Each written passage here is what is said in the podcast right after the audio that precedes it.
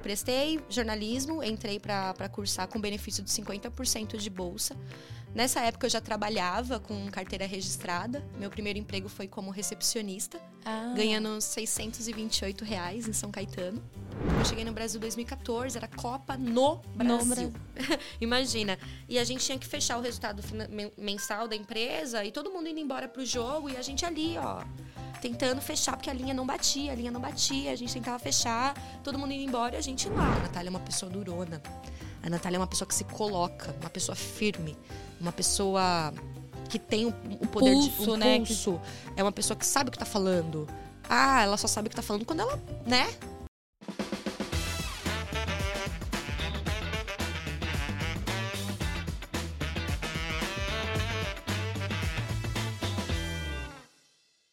Olá, pessoal. Começamos agora mais um episódio do Let's Woman, um podcast que é destinado aí para carreiras de mulheres em tecnologia, inovação, que permeiam dentro do mercado financeiro. Hoje a gente está com uma convidada muito especial, então fiquem conectados. Além do nosso canal aqui, a gente tem outros podcasts dentro da Let's Media, então consumam os conteúdos da Let's Open, da Let's Crypto, do SOS Bacen. São conteúdos riquíssimos com pessoas incríveis que a gente tem feito e toda semana tem episódios novos. Vou ler aqui, peguei a minha cola para não errar, porque o currículo é extenso. Então eu vou apresentá-la. Ela é formada em jornalismo e comunicação, com MBA em Relações Internacionais pela FGV, passou por um programa de capacitação executiva pelo INSPER. Durante a sua jornada, ela teve experiências em grandes empresas, nos mais variados setores. Já passou pela construção civil, telecom, mercado financeiro, startup e até cervejaria. Hoje ela é consultora de projetos estratégicos na Visa e eu tô falando da Natália Castro. Nath, seja muito bem-vinda. Muito obrigada por você ter topado conversar com a gente. Sinta-se em casa, sinta-se à vontade. A gente quer conhecer a sua vida, a sua história e a sua carreira. Obrigada, obrigada pelo convite. E bora lá, o currículo é extenso, né? Nem parece que sou eu. Tudo isso, isso, tudo isso. Tudo isso em poucas palavras, porque agora a gente vai contar muito mais. Nath, antes da gente falar, obviamente, da sua carreira e de tudo que você já trilhou e dividir um pouco, até pra gente aprender contigo, conta pra gente quem que é a Nath, da onde a Nath veio, de quem que ela é filha, como que foi a tua infância, o que, que você gostava de brincar, de fazer, como que era esse, essa Nath antes do mundo corporativo? Uma criança da década de 90, né? Premiada por essa época. É, criança criada na rua, né? Jogava taco com os Nossa, meninos. Que delícia. É, a, e tinha papel de carta, né? Então era um misto entre jogar taco e ter papel de carta. Sou de São Caetano, São Caetano do Sul, ABC, né? É, fui criada pelos meus avós avós paternos. É, perdi minha avó recentemente, foi uma grande perda para mim mas que ressignificou muita coisa, né, para a minha caminhada. É... E da, dali para frente, sempre uma criança muito curiosa, com muitos sonhos. Ainda tem minha coleção de papel de carta. Ah, sério? Que legal. Nossa, isso é raridade, Gente, né? eu vi que agora voltou, né? Voltou. voltou. As pessoas falando no Instagram, eu falei, olha, tem um, tem um mercado de dinheiro dentro da minha casa e não tô sabendo explorar. Não, é verdade. Olha aí, uma nova, mais uma forma de monetizar, né? é isso. E essa criança sempre, assim, com, com muitos sonhos, muita vontade de conhecer mundo. Acho que mundo sempre uma, foi uma coisa muito grande para essa Natália. É, mas uma criança muito sapeca, né? No colégio, sempre estudei em escola pública. É importante falar, pessoal, escola pública existe, é, tem qualidade desde que você se dedique. Eu acho que uhum. professor é uma, uma profissão tão, tão digna, né? E que as pessoas precisam é, dar valor, né? Sim. Que hoje é muito raro. Então, se fui uma criança de escola pública, é, e sempre muito dedicada, apesar de muito peralta, muito dedicada. Muito dedica... E você tinha algum sonho, assim, quando criança? Ah, quando eu crescer, eu quero ser modelo, eu quero ser médica, quero ser o quê? Quando... Tive tudo, né? Tive sonho de ser fases. veterinária, médica, depois fiquei com pavor de sangue, mas paleontologia... Superado. Superado. Ai, paleontologia surgiu, achei legal o nome, eu acho, né? Paleontologia, para quem não sabe, né? Cuida de peças históricas, fósseis e tudo mais, uhum. mas abdiquei disso logo. foi, foi por Passou. curto tempo só essa ideia. E mais o jornalismo. O jornalismo, sim. O jornalismo acho que foi uma coisa que foi muito perene na minha infância e juventude e nesse desejo de ser. É, eu acho que o jornalismo foi, foi algo que sempre esteve na minha mente, de alguma forma. E realizei. E realizei foi aquilo que você buscou, né? Como que foi esse processo, assim, para prestou vestibular, foi tranquilo, não, você...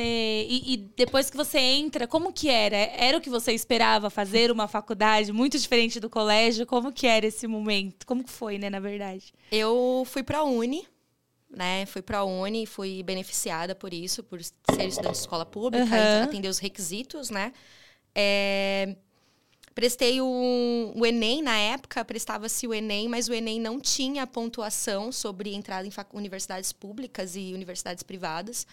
É, logo do Enem, eu prestei jornalismo, entrei para cursar com benefício de 50% de bolsa. Nessa época, eu já trabalhava com carteira registrada. Meu primeiro emprego foi como recepcionista, ah. ganhando 628 reais em São Caetano. É, então, trabalhava e estudava já na faculdade e é pesado, a gente sabe. Né? Então, transporte, locomoção, responsabilidade no trabalho, responsabilidade nos estudos, pensando em ser alguém. Mas segui meus sonhos é, de ser jornalista, porque até então não tinha uma visão de outra profissão a não ser a que eu queria né? Meus caminhos ainda eram muito obscuros para decisão, não decisões. Não tinha uma clareza. Exato, eu era recepcionista, né? Então uhum. não tinha uma clareza do que vai ser daqui e do que vai ser na faculdade. Então vamos seguir o caminho da faculdade, né? E prestei, passei, fiz os quatro anos de, de universidade. É, e eu digo de forma engraçada, mas foi o único período que eu trabalhei como jornalista.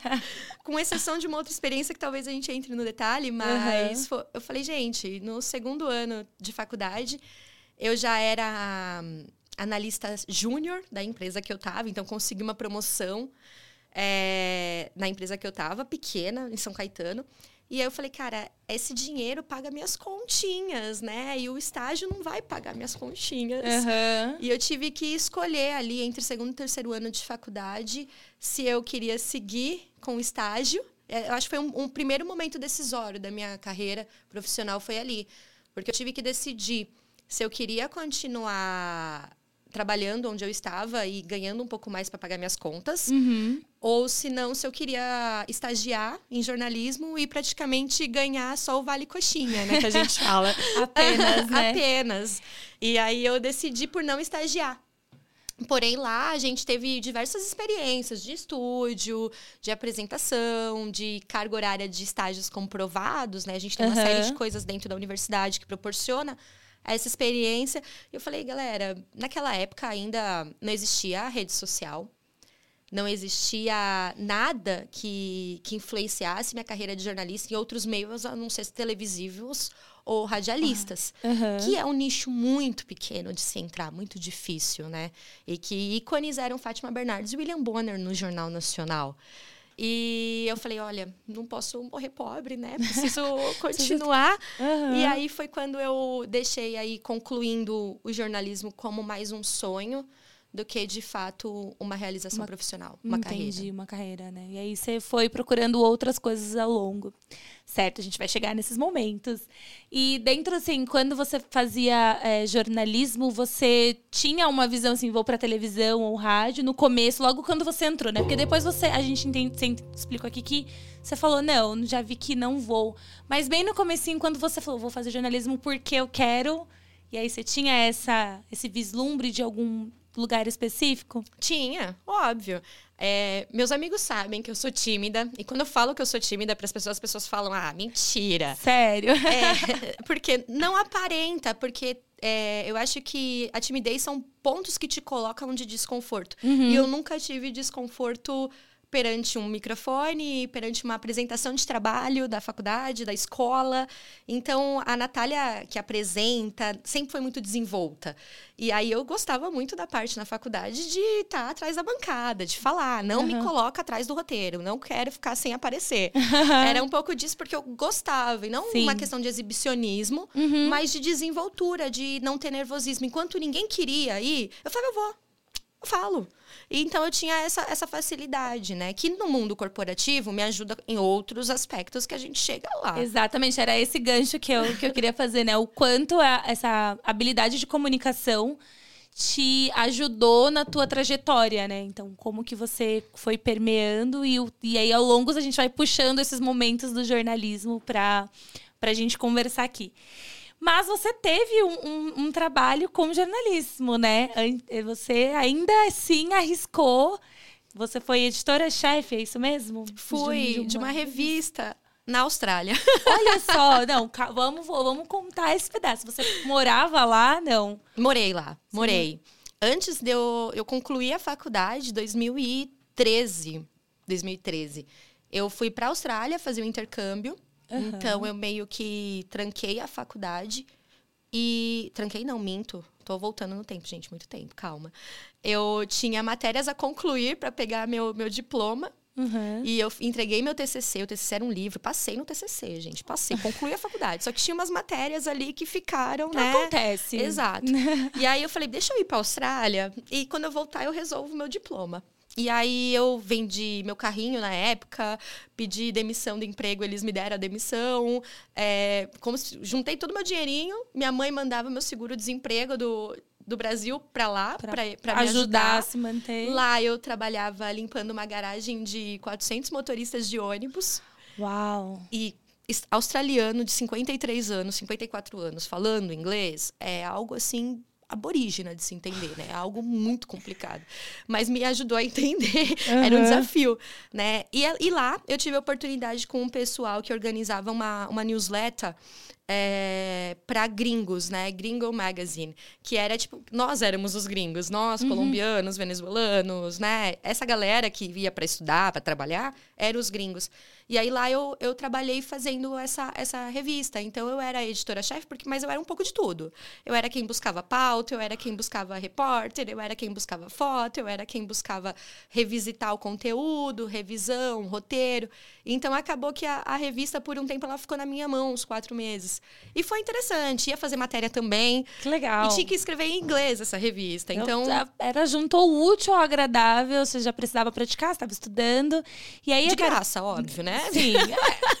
mas é, não dá pra ter é tudo na vida. A gente vai abraçando, me, me dê, me dê, né? Fazendo, mas isso imagino que te ajudou muito, igual você comentou, com o próprio idioma, né? Porque você tinha ali a prática, a vivência, estudando, trabalhando e fazendo. E aí até queria pegar um gancho, porque hoje você é fluente no, no, idioma. E como que isso te ajuda, né? No inglês, no espanhol? Como que você vê e enxerga isso dentro do, do mundo corporativo, né? Quais os caminhos e como que começou essa sua fluência, né? Então, o seu contato com, com os outros idiomas, eles começaram como? Você estuda sozinha? Não? Conta pra gente um pouco desse não, processo. Não estudo sozinha. Não, odeio. É difícil, não, não tenho engagement nenhum. Mas sim, falo inglês, falo espanhol. E, e o inglês, é, isso é um ponto muito importante de se falar aqui para qualquer pessoa que esteja ouvindo e de qualquer idade, principalmente os mais novos. Quando eu fui para a Austrália, é, eu fui de fato dedicada a estudar. Porque se é muito dinheiro envolvido, né? É, existem pessoas com condições financeiras melhores, outras piores, né? Mas se você tá lá é, se dispondo a estar tá longe de tudo, trabalhando, limpando garagem de ônibus, é, é bom que você tenha esse tempo de qualidade também, porque você foi buscar não perder o foco. Uhum. E lá eu estudei muito. Estudei muito, estudei todos os dias. Paguei um visto que se valia, fazia valer, né, na época, porque tinha muitas pessoas que só renovavam visto nos cursos mais básicos para estender seu tempo de casa, né? É, mas pessoas que acabam convivendo com brasileiros, trabalhando com brasileiros, saindo com brasileiros, estudando com brasileiros, essa pessoa não vai falar inglês. E muitas vezes essa pessoa ela volta com um investimento, experiências são maravilhosas, amo, também tive, mas ela volta sem um bem que ninguém tira de você além das experiências, que é a língua. E eu tentei diversas vezes fazer inglês aqui. Não porre, não gostava. É, e lá eu tinha que falar para poder pedir para ir no banheiro. E, e, eu fiz Cambridge, né? Um uhum. desses vistos que eu tive que renovar foi Cambridge. E eu estudei muito, passei, passei com uma nota ótima, foi super aplicada, porque, não sei para quem não sabe, o Cambridge é uma prova muito extensa, de mais ou menos sete horas, onde você passa por vários steps de writing, reading, listening. É, e eu passei por essa prova, fui aprovada, consegui meu certificado. E não, não só por ter o certificado de Cambridge, mas te garante essa, essa esse esforço todo que uhum. eu tive me garantiu a, a certeza de que eu sou fluente. Uhum, né? Sim. Então o papel existe, ok, obrigada, mas todo esse esforço ele me garantiu. E hoje eu vejo a dificuldade de amigos meus que não falam a língua e para estar tá no mercado de trabalho e a facilidade que eu tive de oportunidades por questão de falar a língua. Então, é, é fundamental que se as pessoas que ou, ouvem esse podcast tiverem a oportunidade de aprender a língua de uma forma eficaz, como um intercâmbio, que aproveite.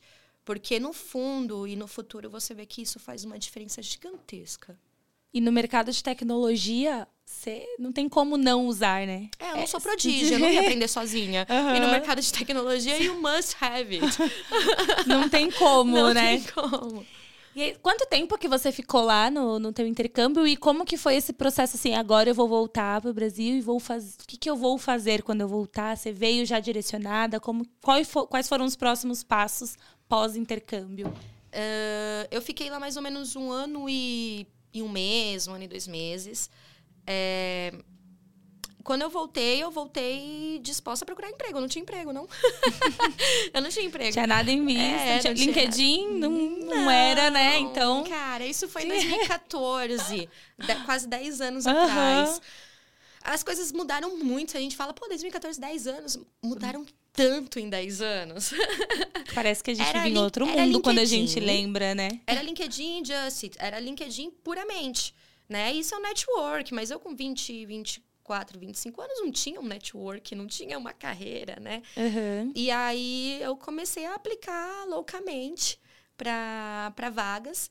E aí é, é importante dizer que via LinkedIn sempre, mas é importante dizer que antes de eu ir para a Austrália, eu passei por algumas outras experiências sempre em finanças. Depois uhum. de eu ser é, recepcionista, fui ser analista. Aí fui ser analista, falavam, ah, tem uma vaga em contabilidade, vai lá, vou. Aí vai ter uma vaga em tesouraria, vai lá, vou. Empresas pequenas te dão essa possibilidade de ir trabalhando em várias coisas, fazendo de tudo um pouco. Uhum. Então eu tinha muito esse know-how de finanças. Finanças. Ponto. Aí voltando, corta, volta para a Natália chegando aqui no Brasil novamente, fazendo minhas DPs, nas famosas DPs. Voltou lá na faculdade. É, na fac... No dia que minha mãe buscou no aeroporto, ela me deixou na porta da sala de aula da faculdade. No dia, voltando 34 horas, 36 horas Nossa. de voo, ela me deixou, eu tava meio que aérea. Onde eu tô, quem eu sou, o que eu tô fazendo aqui. As pessoas perguntavam, onde você tava hoje? Eu falei, não vou, atravessando o planeta. e Passando cheguei. o oceano, assim, tá um pouco longe e daqui. cheguei agora, tô aqui, 7h20. Mas, voltando, é, eu comecei a aplicar para várias vagas de finanças. Finanças, né? Que era o meu, meu know-how até uhum. então. O jornalismo já tinha abdicado, né? Foi a experiência curta, valeu. É, e aí, uma empresa é, me contratou a tenda. E essa história é muito engraçada. É, não tinha até então o must-have do inglês, assim. Uhum. E a Tenda é uma empresa muito grande, para quem não sabe, é uma das pioneiras e, e, maiores no Brasil de financiamento de Minha Casa Minha Vida habitacional. Uhum. É, e me contrataram para trabalhar como analista de planejamento financeiro. Olha só, que fácil. Que para mim era finanças, né? Finanças, tesouraria, contabilidade, finanças, planejamento financeiro. E numa das perguntas da entrevista era se eu sabia fazer Excel, se eu sabia trabalhar com Excel. Eu disse que sim. Eu não sabia. Fazia zero. Não fazia ideia. É. Aí eu falei, cara, tenho que fazer um teste aqui, né, em casa. Eles vão me pedir para fazer alguma coisa lá, né?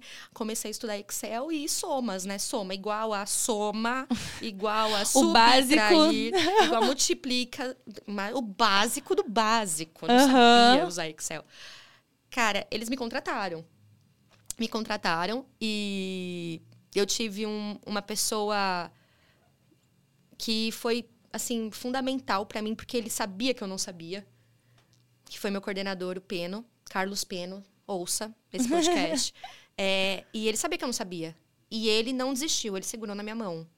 E ele falou, cara, a gente vai conseguir. E eu aprendi a fazer, assim, fórmulas de, cara, 57 linhas de Nossa. Excel, IC, soma C, eh, PROC V, PROC não sei o quê, que agora eu nem lembro mais. Os primeiros passos na programação, vamos colocar, né? Porque. Eu fazia códigos gigantescos. É um código gigante. Mas aí eu tive. E aí o que, que aconteceu? Eu fui ali trabalhando muito naquilo e eu fui entender o que é uma. Fui entender, fui fazer PDD, né? Provisão de devedores duvidosos. Uhum. Fui entender o que é uma DRE demonstrativo, fui entender ROI, né? Então eu fui entendendo mais do que é o resultado de uma companhia. E aí foi me dando mais noção de estratégia. Uhum. O planejamento financeiro veio para mim como um pontapé inicial do que é a estratégia de uma empresa, como ela se compõe, como ela fica em pé, o que dá dinheiro, o que é uma linha de prejuízo, o que é uma linha de lucro, o que é lucro depois ou antes de impostos, que é o EBITDA. Então, foi, isso foi uma escola para mim, assim, fundamental.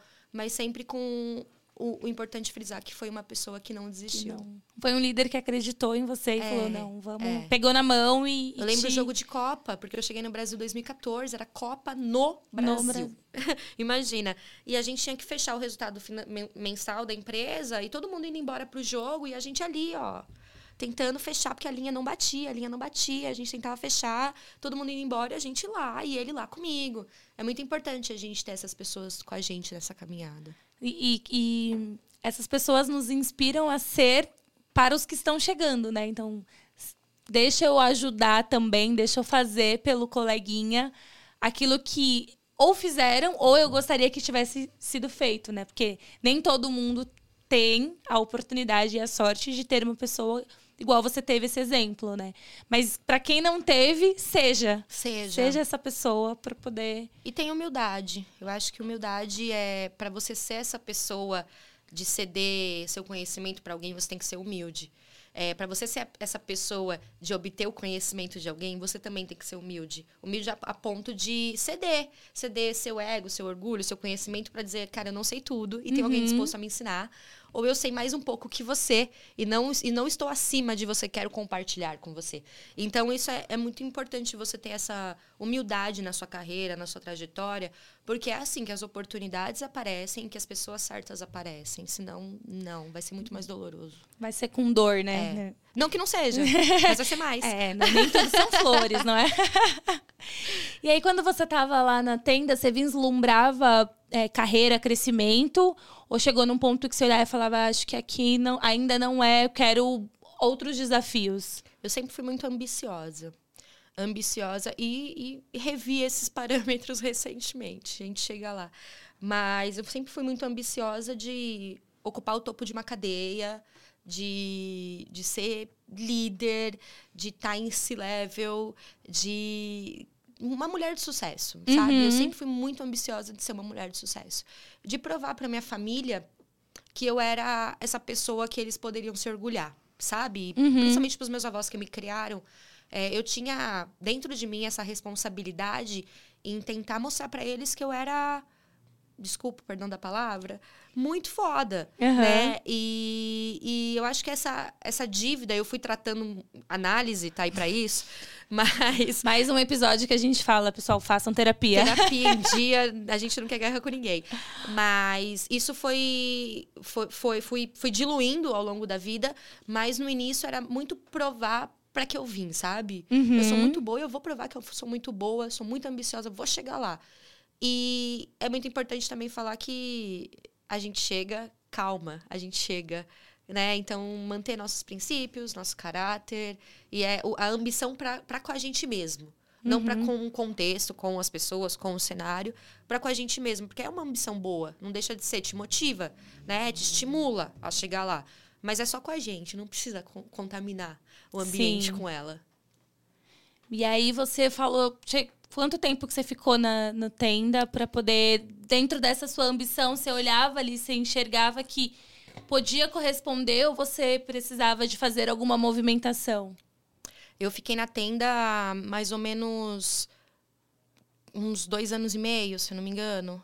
É. E, e aí eu ach, achei que, que deu, sabe? Deu, uhum. deu para mim, porque eu já estava formada daquilo que eu poderia absorver lá dentro, sabe? É, e aí eu fui buscar oportunidades no, no mercado de trabalho. E foi quando eu fiz a minha primeira movimentação de carreira com essa ambição ali engatilhada, que foi da tenda para a Nextel. E aí na Nextel eu fui cuidar de projetos financeiros. Então eu passei na, na seletiva porque eu tinha esse know-how de números. De números. Que, olha como as coisas uhum. são, as oportunidades se encaixam. Cara, abracem as oportunidades. Abracem, abracem as oportunidades que elas vão te levar em algum não, lugar. Exato, você não sabe aonde o vai ser o fim, mas... mas vai. Porque tem gente que fala, ah, cara, não tem, é, teve gente que não teve oportunidade. Teve, de fato, teve. E tem muita gente nesse país que não tem oportunidade. Mas tem pessoas que escolhem as oportunidades. Eu nunca escolhi, eu só fui. Vai uhum. me dando, vai me dando, vamos, vamos, oportunidade, vem. E eu fui fazendo cursos que me deram. Ah, não vou poder aumentar seu salário. Faça um curso. Faço. Eu sou formada em logística pelo SENAC. Olha só. Entendeu? Tem mais uhum. um. Bota mais um aí na, na biografia. na lista. Mas é, oportunidades. E aí veio essa oportunidade da Nextel, que era projetos financeiros. Falei, bora lá. O salário era maior, né? Que uhum. aqui a pessoa ambiciosa fala, quero mais dinheiro. Aí eu fui. E foi a primeira vez que eu comecei a ter contato com sistemas não como usuária. Tipo, hum. SAP, essas, esses sistemas que eu esqueci, ERPs, né? Sim. É, eu sempre fui usuária. Na tenda, eu era usuária. E eu comecei a me, me, me entender com ERP pela primeira vez, que era o SAP. Aí, quando eu fui para a Nextel, foi para fazer projetos dentro desses ERPs. Aí muda a figura, né? Você já se entra em outra cadeira. a fala... tecnologia chegando aí. Uhum. A tecnologia seu, começou seu, a chegar. Foi seu primeiro contato com o universo de TI. Foi, foi. E, e ainda muito embrionário, digamos, né? Porque da, da, da Nextel, eu era a pessoa que falava, ah, e essa conta tem que dar tanto, uhum. é, essa linha tem que aparecer assim, e coordenando o time de tecnologia, mas entendendo mais de como o sistema funcionava ali. E aí a Nextel me abriu essa porta. Foi, foi dali que eu comecei a fazer projetos de ERP e os projetos de ERP, eles começaram a, a ter sinergia com o aplicativo e com os sistemas, website uhum. dos usuários. Né? A Nextel, na época, ainda tinha rádio, né? Vamos voltar. Vamos voltar né? Já entreguei a idade, tá tudo bem. É, e que acontecia? A gente trabalhava, por exemplo, com um projeto de revisitar a fatura do cliente. Ah, é, renegociação de dívida, parcelamento. Eu, eu mexia num ERP, mas o aplicativo tinha que atualizar a fatura do cara para ele ver. Uhum. O aplicativo tinha que atualizar a fatura do usuário no website.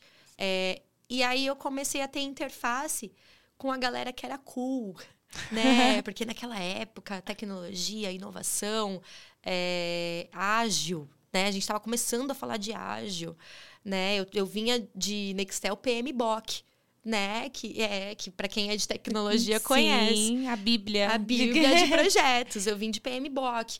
E aí, de PMBOK, a gente começou a falar de ágil com a galera cool. Porque tinha a galera que cuidava do, dos canais, uma galera a gente ficava brincando, eles tinham grama artificial, era a la Google, a la Google, a la Silício. E aí a gente falava, meu, aquela galera é legal, galera. Galera diferente. Se vestia né? diferente, podia ir de, de, bermuda trabalhar. E a gente falava, meu, por que, que eles são assim? A gente não, quem são eles, né? E aí eu, mas eu comecei a permear, porque eu não, eu não podia fazer nada sem avisar Sim. eles que eu tava fazendo. E aí surgiu uma oportunidade lá para cuidar da jornada de financial. Hum, né? Então, sempre tudo ligado a financial. Sempre tudo ligado a financial. E aí, o que, que é financial, né? Finanças, né? É, foi quando eu fui tocar como PO. É, então, eu saí de PM, né? De PMBOK para PO, PO, Product Owner. É, na Nextel para cuidar de, da jornada de financial. Então, eu cuidava de website é, e de aplicativo aplicativo menos, porque na época tinha poucos usuários, uhum. a gente ainda estava uhum. meio embrionário nessa, nessa fase. Mas o website, a jornada de pagamento do cliente toda era minha. E também URA. URA, para quem não sabe, URA é atendimento telefônico, né? Sim. Eletrônico. E aí ali foi quando eu entrei de fato pro, pro mundo, pro de, mundo produtos. de produtos. Fui entender o que era um roadmap, fui entender o que era uma sprint, fui entender o que era Kanban, fui entender o que era Scrum, fui entender o que era post-it. e rolou uma paixão por essa área? Rolou, rolou encantamento. Eu gosto, eu gosto do que eu faço, assim. Rolou, rolou uma paixão.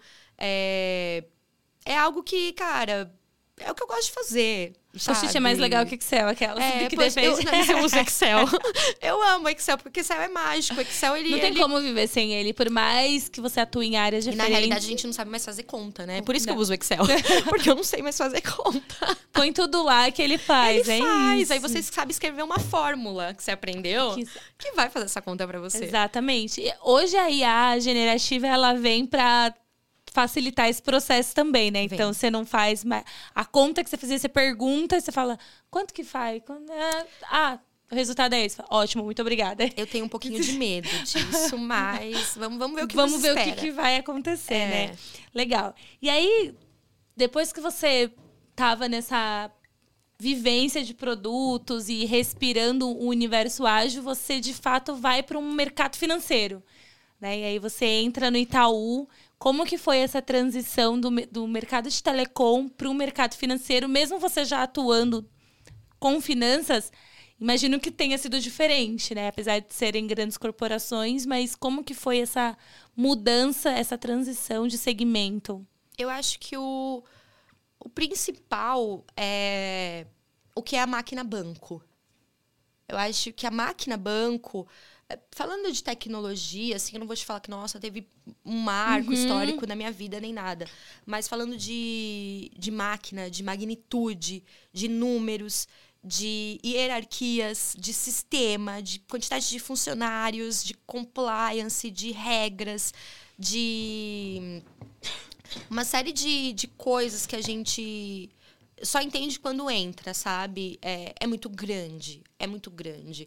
Então, a Nextel era uma empresa grande? Era, tinha dois mil funcionários na época.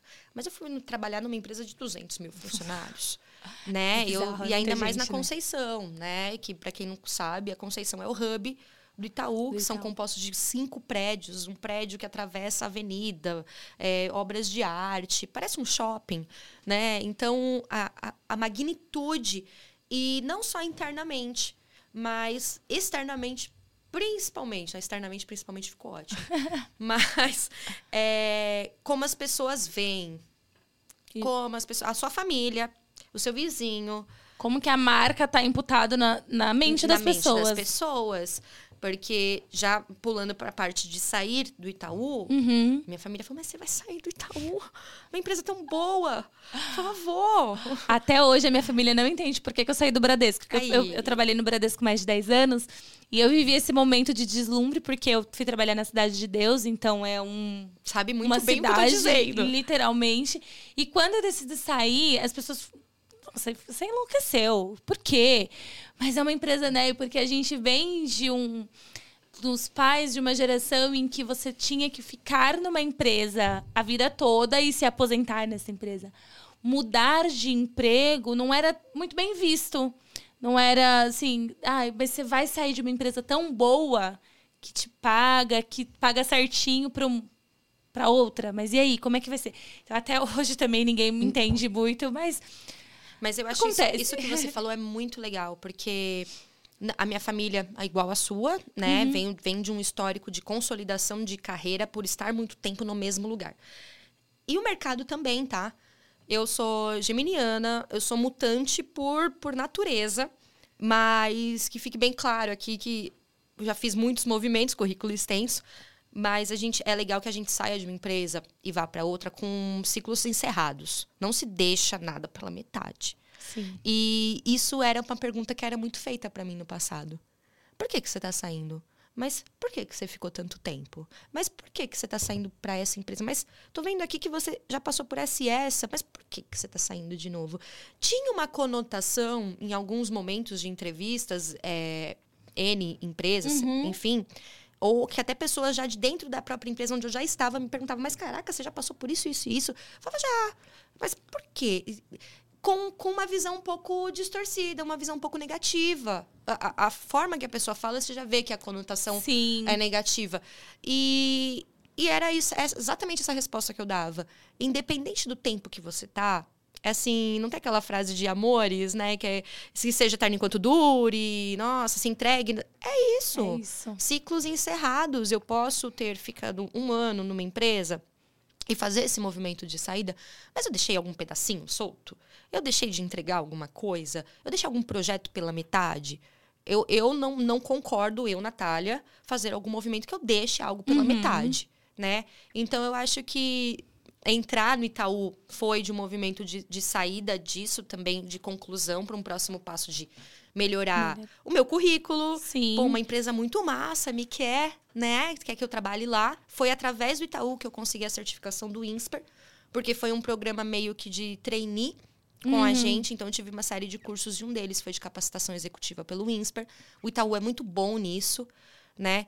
E aí, logo depois eu saí. E, e, esse, e só até te interrompendo, mas essas movimentações, elas te enriquecem muito mais do que, às vezes, horas e horas de, de um curso, de uma especialização, porque você vive, você tem um outro olhar do mercado, igual você comentou. Ah, eu usava o sistema como usuária, e agora eu passei a usar, né, fazendo os projetos dele. Então, muda e, a, e ali você já tem uma visão de usuária também, porque você não esquece aquilo que você viveu. Então, você continua. É, é importante a gente colocar esse ponto, mas as pessoas que até, de certa forma, julgam elas também vêm de, uma, de um histórico assim. Carreira de sucesso é igual muito tempo num lugar.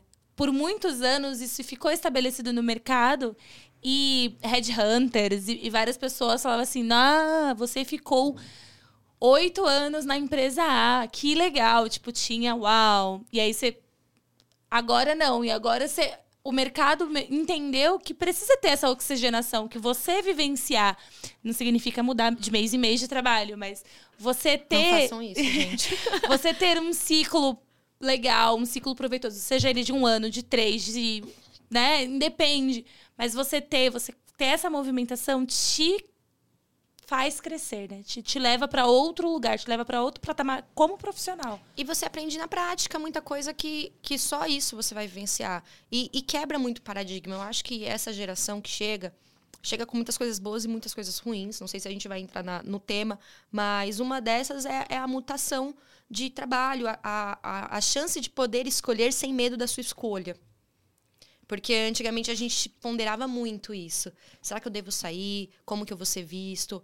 E, e isso às vezes era uma barreira, era um bloqueio para sua própria evolução, né? Para minha própria evolução. E isso eu nunca deixei de, de romper na, na minha carreira profissional. Isso para mim nunca foi algo que eu falasse, olha, vou vou repensar, não não vou sair porque ai tem que ficar mais um ano uhum. aqui ou mais sei lá tempos. Tempo. Não, tempo nunca foi o, o motivo de me fazer ficar ou me fazer sair, sabe? Uhum. Outras coisas. E a vivência te traz experiência que só mudando você vai saber que é pessoas. Ah, cara, aqui todo mundo é tão legal. Não que isso exista, tá? mas que a gente tá falando do mundo corporativo. Mas, nossa, aqui é todo mundo tão legal. Nossa, as pessoas só me ajudam. Gente muito legal, gente muito feliz tal. Tá, e você precisa experimentar o lado mal também. Se, se você não encontrar uma situação adversa e, e, e passar por ela, você nunca vai estar preparado para ela. E é só arriscando. Mas arriscando com sabedoria. É, tem que estruturar, né? Você se organizar, você se. O autoconhecimento te promove isso. Então, quando você se conhece, sabe que você pode mais, que você. Cara, eu quero um outro desafio, eu, eu quero agora conhecer, eu quero aprender mais sobre isso, eu vou procurar uma empresa assim, assim, ansado, e vou tentar fazer uma movimentação. Isso te faz crescer. E no Itaú você foi para a parte de transformação digital, certo? Isso. Como que foi? Porque no. Na Claro, você começou a viver esse universo do ágil. Na Nextel, na Nextel que foi comprada pela que foi Claro. comprada pela Claro. na Nextel. É, você já estava vivendo ali como PO e experimentando ágil com uma quantidade de pessoas. Como que foi ver o ágil numa empresa de proporções do Itaú? Como que era o dia a dia, a quantidade de pessoas, de projetos? É, eu Quanto... acho que a gente fala de grandes empresas, a gente fala de processos também, né?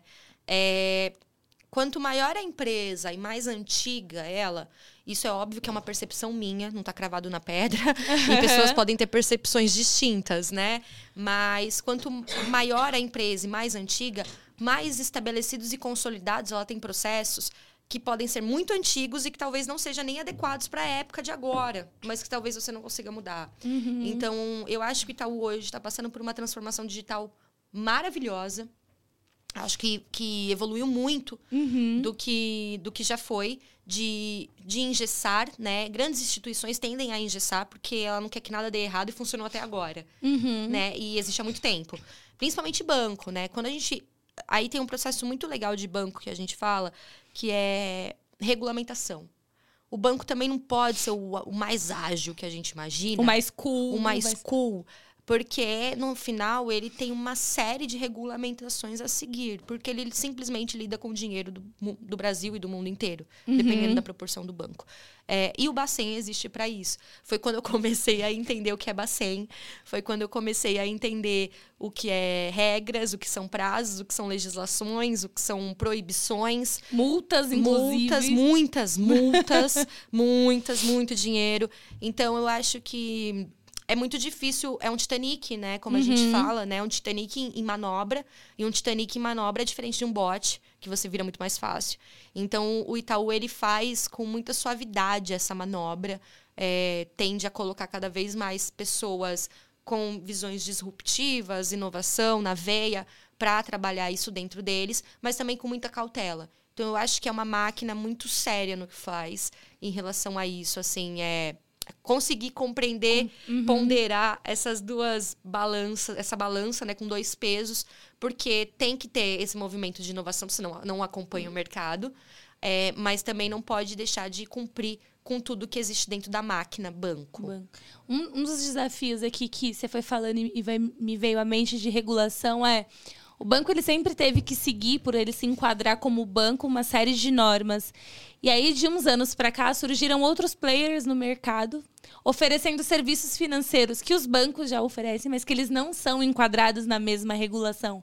Isso muda muito a atuação no mercado, a forma de eu oferecer o mesmo produto para o cliente.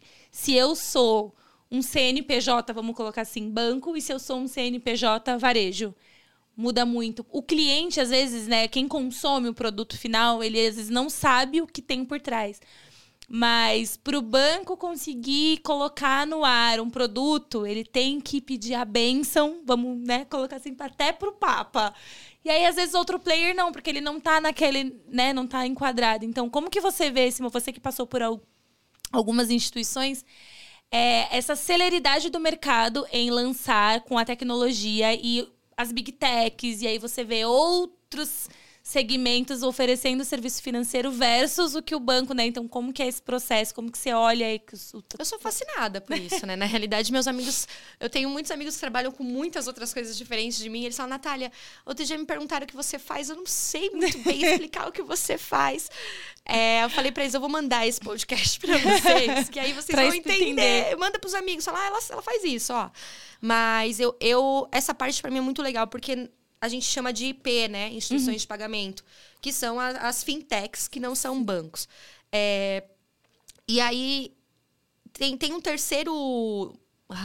Uma terceira pessoa aqui, que é o Bacen, que também teve que se adequar.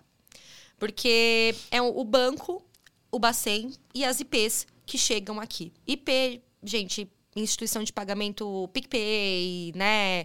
Mercado Pago, Mercado Pago é, PagBank. O próprio Nubank, ele, ele era entrou, uma IP. Ele era uma IP, ele, ele ganhou a popularidade sendo uma IP. Uma né? IP.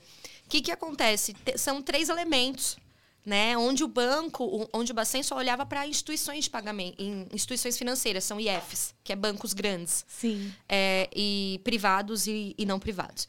É, ele teve que se adequar também. Porque para ele foi como se essas IPs, essas fintechs, viessem pegando uma brecha na lei, pegando carona no bonde. Mas essas IPs também impulsionaram um mercado de, de bancos, de IFs, muito grande, que, por exemplo, não existia e eles não tinham essa visão. O que, que eu quero dizer? O Pix, por exemplo. Uma IP, para funcionar como um banco hoje, ela precisa de um Bank as a Service que o Bank as a Service nada mais é do que antigamente, por exemplo, o Banco Votorantim, eram bancos de PJ, uhum. né? E esses bancos eles têm estrutura para trabalhar como banco e agora eles fornecem essa estrutura para uma IP, porque uma IP não tem dinheiro para criar essa estrutura. É uma estrutura pra, é, gigantesca. Para quem não sabe, uma estrutura de processamento, uma estrutura de criação de conta, de interoperabilidade, são estruturas muito caras. Que só IPs que se tornam IFs e que vão vivendo com, com um ROI aí bastante positivo, é, conseguem ainda conseguir começar a construir isso dentro de casa. Mas é, essas IPs vieram para auxiliar, impulsionar alguns, alguns bancos que até então não tinha tanta receita, agora devem ter muita, porque uhum. eles subsidiam operações de IPs. Mas o Bacen também teve que vir e falar: opa, Peraí, vamos arrumar casa aqui. que que, que vocês são? Vocês não são banco? Vocês querem, querem fazer tudo? E, e o Bacen também foi aprendendo na marra a fazer isso, porque ele precisava criar uma lei. Porque uma coisa que é séria no Brasil, dentre algumas outras, é o Bacen. Sim. Né? Ele é muito bem regulado, muito bem estruturado. É, tem várias associações subsidiadas por ele que geram discussões positiva, BEX e tudo mais. E o, o Bacen, ele teve que, que entender também o que era inovação. Então, entrou todo mundo no barco da inovação. querendo ou não querendo, entrou todo mundo no barco embora. da inovação. Uhum. É, então, isso é muito legal. Você vê o mercado se adequando, o mercado de certa forma, se ajudando, porque não é um mercado que ajuda players, entre players, porque está falando de dinheiro, dinheiro, mas se impulsionando a ser mais inovador, porque o banco não pode ficar para trás, porque a IP, ela vai fazer o que ele faz.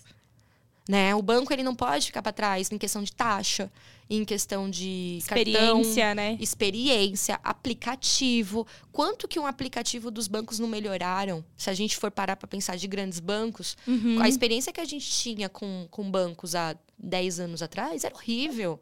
Você tinha que ir na agência né? Você tinha que usar internet banking só pelo computador, você não conseguia fazer, fazer nada. nada. Ficava travado, limitado. É, hoje, ainda que são grandes bancos, ele ainda te gera uma facilidade muito maior do que era antigamente, né? uhum. né? Então, sim, acho que o, os três elementos aqui, de certa forma, contribuíram para que o ecossistema evoluísse na parte de inovação de forma conjunta. Você falou de uma coisa bacana que é a colaboração entre as IFs, né? Cara, eu, eu, eu, trabalho com, com o Banco Central desde que eu me entendo por gente, porque eu já passei por alguns bancos. Então, eu sempre vivi a competitividade muito aflorada.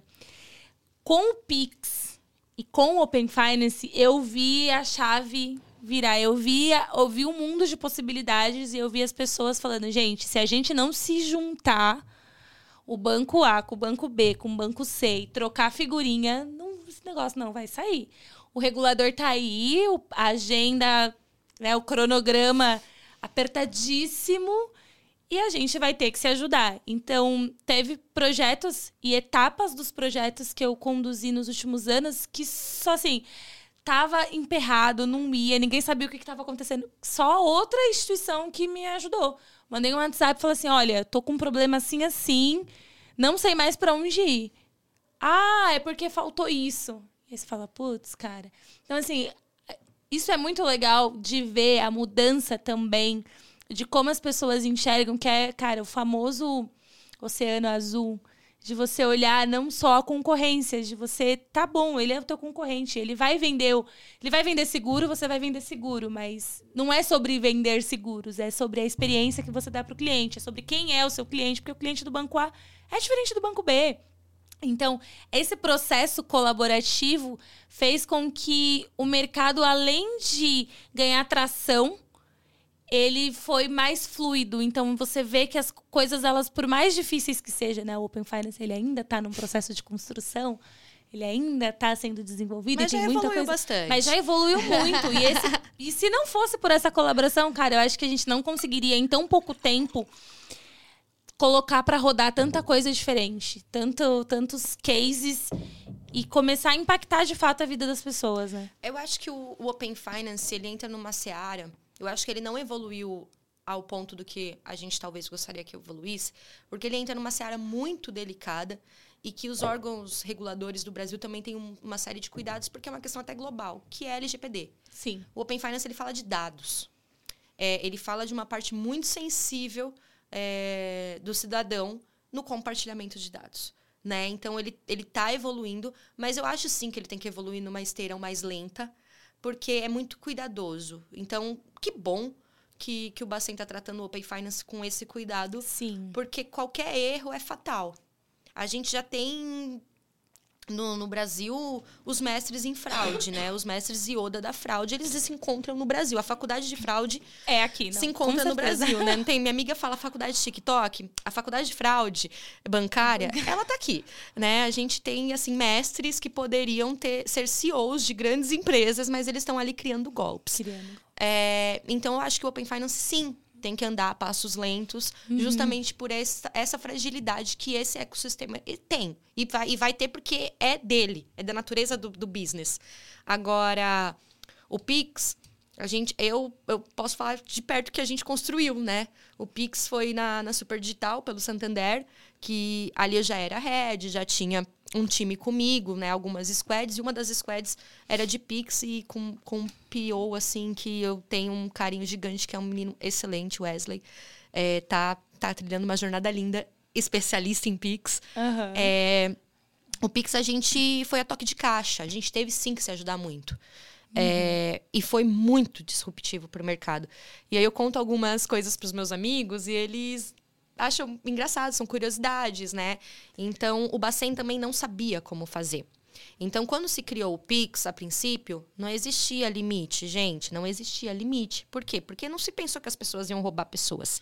É, sabe aquele limite, aquela coisinha que você vê no seu aplicativo de mudar e de aumentar? Aquilo foi muito difícil de desenvolver. Imagina aí você tem que ter uma barrinha que você mexe e que vai, vai mudar o seu limite de, de saque imediatamente. E depois, aí mudou. Aí depois o banco falou: não, peraí, tá meio errado. Pra noite a gente vai ter que diminuir isso. Porque pra noite roubam muito. Uau. Tá acontecendo um monte de sequestro. Vai lá, Bacen, volta outra regra. E era da noite pro dia. E era da noite pro fazer, dia. Né? Então a gente tinha que fazer. Sabia que o Pix tem que cair em 7 segundos na sua conta, se não tá errado? Então, gente, fica olhando. Se não cair em 7 segundos, tá com problema no banco banco. É, então, tem essas coisas. Tem que cair em 7 segundos na conta de outra pessoa. Existe chave aleatória. Como que se gera uma chave aleatória do nada para você fazer uma transferência?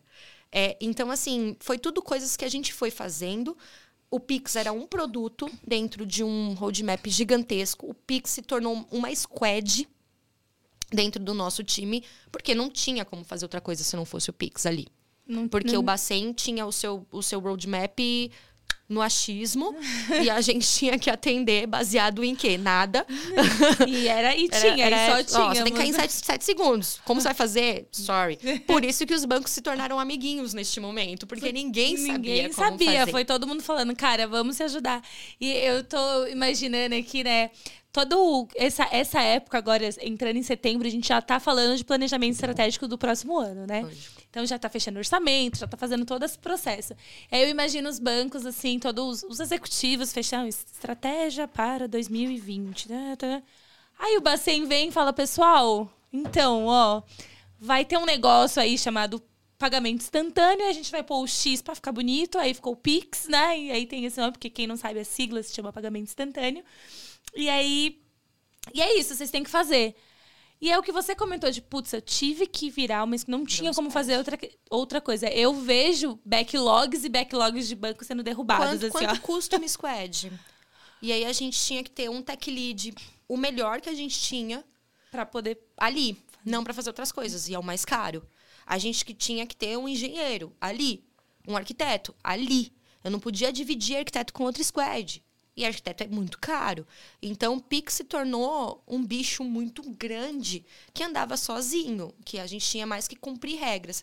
E são coisas básicas a nível front e a nível back. Uhum. Porque é obrigatoriedade o Pix estar tá na home do seu aplicativo. Não é à toa que ele está lá. Que ele tá lá. É obrigatoriedade ele ter aquele símbolo. Não é à toa que ele tem aquele símbolo. É obrigatoriedade ele ter aquele, aquela barrinha. É obrigatoriedade toda a interoperabilidade que ele tem por trás. São sete segundos na conta de outra pessoa. Imagina quando o, o Pix se criou ele não teve homologação. Ele teve homologação de operabilidade. Ele não teve homologação, vamos de, testar as vamos nossas. Testar é, e testar. Bacen vai fazer um Family Friends. Não existiu Bacen Pega Beta Testers. Não existiu. Bacen poderia ter elegi, ele, eleito, eleito, né? né? Uma galera tipo, olha, vamos fazer um Beta Testers aqui? Não, Bacen não sabe o que é Family Friends, mas fica a dica. Para o próximo produto, para ninguém sofrer. Então, quando o Pix saiu, existe, é, era muito frágil, por mais que era muito seguro, era muito frágil. Frágil em que sentido? É, usurpação de identidade. é uma coisa muito complicada no Brasil, porque existem mestres da fraude que conseguem fazer isso. Usurpação de identidade, para quem não sabe, é quando você entra na conta de alguém, invade a conta de alguém e pega aquela conta, usurpar. É... Daí o grande é, aumento de roubo de celular, né? Porque ficou pelo celular você entra na conta. Aí você faz um, um, uma, uma, uma teia de aranha, né? Porque quando sai o Pix, são sete segundos na conta. Essa pessoa usurpa a identidade de uma outra pessoa, transfere imediatamente dinheiro para uma terceira, que transfere imediatamente dinheiro para uma quarta, que transfere imediatamente dinheiro para uma quinta. Você pegue, perde a rastreabilidade. Por isso que vieram outras features, contestação, devolução. devolução justamente por isso. Então, são análises que existem por trás. Não é nenhuma mágica, gente. Não existe mágica na tecnologia. A contestação são chamados que são enviados mensageria de um banco para o outro. Informa o Itaú informando o Bradesco via mensageria. Os bancos se falam pelo Pix. A devolução é o Itaú mandando uma mensageria para o Bradesco pedindo uma devolução. E o Bradesco informando se ele consegue devolver ele ou, não, ou não, porque essa pessoa pode não ter crédito. E aí? Então é, é, é um sistema muito complicado, complexo e regulado. Extremamente regulado. Né? Algo nunca tinha que feito antes, né? Porque antes, para você, uma TED, um DOC para cair, levava quanto tempo? Não, dava para você fazer... pegar na mão, dava pra você ir lá na agência. falar, moço, deixa eu ver esse dinheiro, se caiu, se não caiu, dá pra devolver. Lá, atualizando a tela, é... assim. Eu já trabalhei em agência e, e, olha, o dinheiro ainda não. Ah, mas não tá aí, olha. Eu dá já tempo tô com de devolver, comprovante de do depósito. Testar. Aí vinha lá a pessoa com comprovante do depósito. Não, mas ele ainda não tá aqui na conta, né? Então hoje não é isso, não tem mais não esse tem. problema. É muito né? rápido. É muito rápido. Então, por isso que os bancos tiveram que se unir. Uhum. Porque, de fato, os bancos entraram numa teia de transferência interminável. Que a qualquer momento os fraudadores estão testando, existem grupos de fraudadores testando 24 horas a vulnerabilidade de sistemas. 24 horas. É, a gente tem, toda, toda fintech, toda IP, toda IF tem um, um grupo antifraude uhum. que monitora isso. Mas é, é muito complicado, né? O, o, mundo de fraude, justamente por ter vulnerabilidades, né? Existem testes que todas as instituições fazem, monitorando fragilidade, auditoria, compliance, que deve ser feito, que tem que ser feito, mas os mágicos estão aí cada vez mais modernizando. se, se modernizando, né? É, a faculdade aí. E aí, vamos avançar um pouco na sua carreira. Você foi parar numa cervejaria. Conta pra mim como que foi. Porque é diferente, né? A pessoa tá trabalhando num banco e vai pra uma cervejaria. Você foi trabalhar na Ambev. O que, que você foi fazer lá? Alcoólatra, como... não, gente, pelo contrário. Quem trabalha na Ambev pode beber hoje em dia? Aquelas perguntas assim, tipo, putz, queria trabalhar lá. Ao invés de tomar uma ficar tomando uma cerveja. não, né? Não, não, não é não, assim. Não é assim, não é esse, não é esse vislumbre, não. Mas tem, tem a magia, assim. Uhum. E meus amigos brigam comigo até hoje porque que eu saí, né? Porque eles eram os mais beneficiados. Eu imagino. é, a, a Ambev foi engraçado, porque eu tava no Itaú nessa época, né? E não, não tava procurando e a Ambev me, me contatou se eu não queria auxiliar eles a, a trabalhar com inovação. Levar a expertise de inovação para lá. E, né, o que, que, que você está querendo dizer, Natália? É, a gente montou uma squad dentro do time de marketing Brasil, né? Aí, para quem não sabe, a Ambev, ela se chama Ambev no Brasil, mas é o grupo ABI. Então, a Ambev na Argentina é Quilmes, não é Ambev, uhum. porque é ABI. É, então, tem, tem essas diferenciações. Aí, a Ambev, né, Brasil, me chamou para trabalhar no time de marketing Brasil, sem, na, no, no escritório central deles, é, para montar uma squad para fazer inovação em bens de consumo, em inovação em álcool. Não só álcool, né? Mas é, resumidamente, porque desculpa, existe um, uma, um time hoje, e sempre existiu, que toca inovações não alcoólicas, mas uhum. ali a gente estava para fazer inovações alcoólicas para disruptar o mercado. É, aceitei o desafio, porque justamente foi um desafio para mim, né? Aceitei o, o desafio. Aí, a nossa squad, então, a gente testou metodologia, era Scrum, se era Kanban, porque tem diferenças de processo. A maturação de um lúpulo, não sei se é lúpulo, gente, meus amigos cervejeiros vão me matar. A maturação de um item, de um negócio que vai na composição de uma cerveja, é, não dá para você acelerar. Ela vai durar, sei lá, três meses e é três meses que ela vai durar.